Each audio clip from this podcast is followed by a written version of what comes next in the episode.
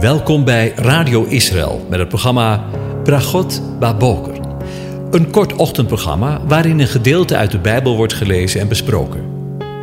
Met Bragot Baboker wensen onze luisteraars zegeningen in de ochtend.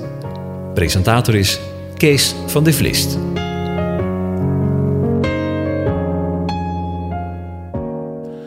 Goedemorgen, luisteraars. In navolging op uh, Psalm 45 wil ik met je de komende tijd met u nagedenken over Psalm 68. Uh, en zoals we straks uh, zullen gaan zien, is dat ook een messiaanse psalm. Ik lees de psalm eerst in zijn geheel eens aan je voor.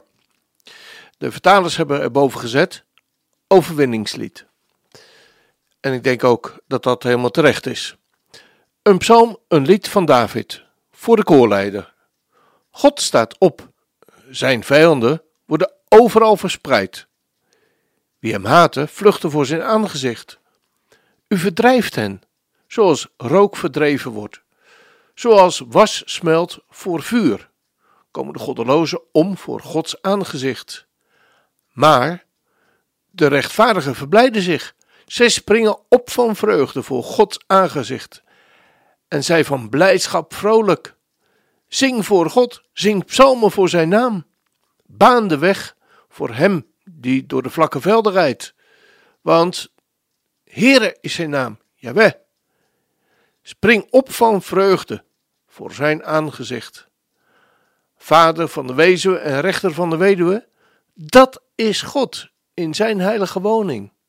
Een God die eenzamen in een huisgezin plaatst, die gevangenen uitleidt in voorspoed, maar de opstandigen wonen in een doorland. O God, toen u voor uw volk uittrok, toen, voort, toen u voortschreed door de wildernis, beefde de aarde. Ook droop de hemel voor Gods aangezicht. Zelfs deze Sinaï beefde voor het aangezicht van God, de God van Israël. U hebt zeer milde regen doen druipen, o God. U hebt uw eigendom versterkt toen het uitgeput raakte. Uw kudde woonde daar. U maakte uw heiligdom voor uw goedheid gereed. Voor de ellendige, o God. De Heere gaf stof tot spreken. De boodschapsters van goede tijding vormden een groot leger. De koningen van de legermachten vluchtten weg. Zij vluchtten weg. Maar zij die thuis bleven, deelden de buit uit. Al lag u tussen twee rijen overstenen, toch zult u schitteren als vleugels van een duif, overtrokken met zilver en zijn veren bewerkt met groen glanzend goud. Toen de Almachtige de koning in het land overal verspreidde, sneeuwde het op de borg, berg Salmon. De berg Bazan is een machtige berg. Letterlijk staat er de berg van God. De berg Bazan is een berg met veel toppen. Waarom, gebergte, met al uw toppen kijkt u met afgunst naar deze berg die God als zijn woning heeft begeerd? Ja, de Heere zal er voor altijd wonen. De strijdwagens van God zijn tweemaal tienduizend, ontelbare duizenden. De Heere is bij hen, een Sinaï in heiligheid. U bent opgevaren naar omhoog. U hebt gevangenen weggevoerd. Letterlijk staat er: gevangenen als gevangenen weggevoerd. U hebt gaven genomen om uit te delen onder de mensen. Ja, ook aan opstandigen, om bij u te wonen. Heere God, gelooft zij de Heere, dag aan dag overlaat Hij ons. Die God is onze zaligheid. Die God is een God van volkomen zaligheid. Bij de Heere, de Heere, zijn uitkomsten tegen de dood. Ja, God zal de kop van zijn vijanden verpletteren. De harige schedel van wie door zijn schuldige wandel doorgaat. De Heer heeft gezegd: Ik breng u terug uit Bazan. Ik breng u terug uit de diepte van de zee, opdat u uw voet baden in bloed en de tong van uw honden zijn deel krijgt van de vijanden. O God, ze hebben uw intocht gezien, de intocht van mijn God, mijn koning in het heiligdom. De zangers gingen voorop, de snarenspelers erachteraan, in het midden van de trommelende meisjes. Loof God in zijn samenkomsten. Loof de Heere, u die voortkomt uit de bron van Israël. Daar is Benjamin, de kleine, die over hen heerste. Daar zijn de vorsten van Juda, hun gezelschap, de vorsten van Zebulon, de vorsten van Naphtali. Uw God heeft uw kracht aan u geboden. Versterk, o God, wat gij aan ons gedaan hebt. Omwille van uw tempel in Jeruzalem zullen koningen u geschenken brengen. Bestraf de wilde dieren in het riet, de horde stieren onder de kalveren van de volken die hem zich onderwerpt met stukken zilver. Hij heeft de volken uitgestrooid die vreugde vinden in oorlog. Vorstelijke gezanten zullen uit Egypte komen. Kus zal zich haasten zijn handen naar God uit te strekken. Koninkrijken van de aarde, zing voor God, zing psalmen voor de Heere. Die rijdt aan de aloude hemel der hemelen. Zie, hij laat zijn stem klinken, een stem met macht. Geef macht aan God. Zijn majesteit is over Israël en zijn macht tot in de wolken. O God, u bent onzagwekkend vanuit uw heiligdommen, de God van Israël. Hij heeft het volk kracht en sterkte. Gelooft zij God. Over een overwinningslied gesproken. We denken al een poosje na in dit programma over de psalmen die, zoals we zeggen, Messiaanse psalmen zijn. Messiaanse psalmen en profetieën zijn een verzameling van meer dan 100 profetieën in het Oude Testament of in het Eerste Testament over de toekomstige Messias van het Joodse volk. Maar dat niet alleen. Een profetie is het woord van God aan de mensen. De Messiaanse profetieën werden door diverse schrijvers in heel veel boeken die deel uitmaken van het Oude Testament, het Eerste Testament, opgeschreven in een periode van ongeveer duizend jaar. De beloofde Messias verlost de mensen van hun zonde en herstelt de relatie of de omgang tussen God en de mensen. Specifieker, de Messias verlost zijn volk Israël, zijn oogappel, van hun zonde en herstelt de relatie tussen God en zijn volk.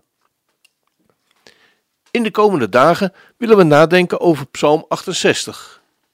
Vandaag wil ik een paar algemene opmerkingen maken over deze psalm. Het is een lange, indrukwekkende psalm en de dichter bezingt de grootheid en de majesteit van JHWH. JHWH, want we weten zijn naam niet, hoe we dat moeten uitspreken. De dichter kijkt erbij terug naar wat God in het verleden voor zijn volk heeft gedaan en looft hem. Om wat hij nu doet, maar ook wat hij in de zeer nabije toekomst zal doen. God is altijd trouw geweest voor zijn volk. Hij zal dat ook blijven. Boven de psalm staat terecht overwinningslied, want God verlost zijn volk. Wat een ongelooflijk moment zal dat zijn. Denk je eens in dat de Messias binnenkort, misschien wel zeer binnenkort, terugkomt en een definitief einde zal maken aan alle wantoestanden in deze wereld. We leven vandaag de dag in een bijzondere tijd. Een tijd waarin de angst voor onder andere het coronavirus hoogtij viert.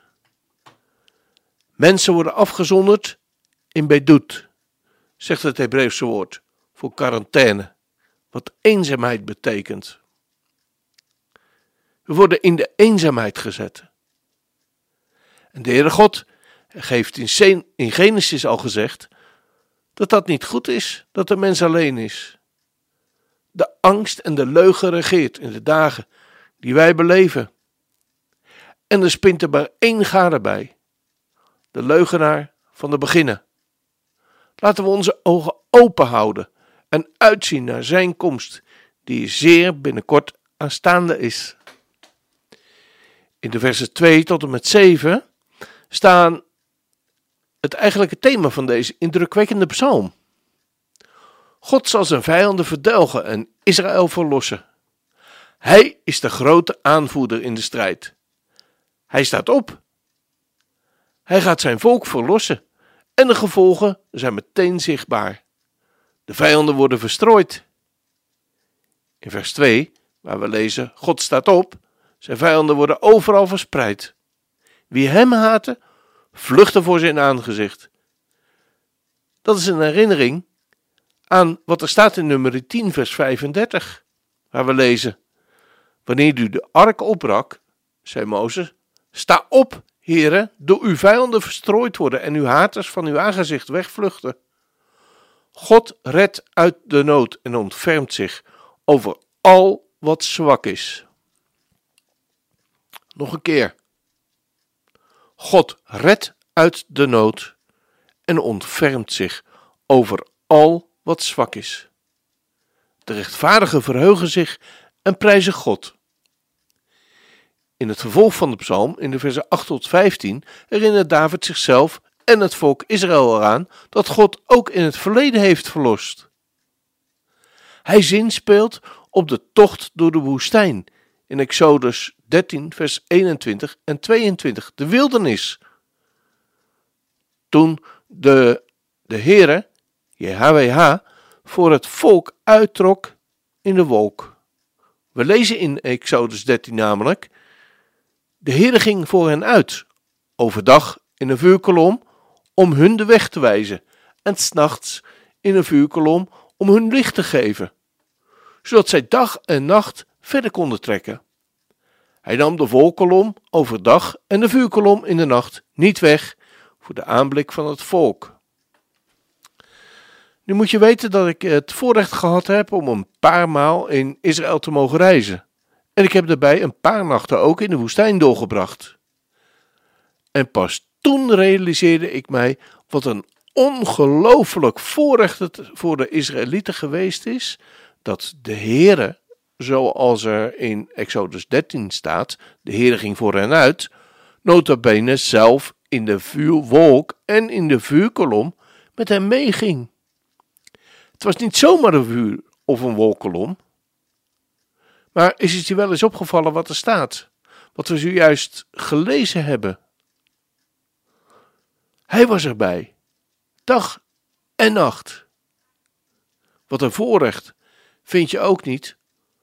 Overdag, wanneer het snik en snikheet was, en is in de woestijn, waar je geen streep schaduw hebt, zorgde hij voor schaduw.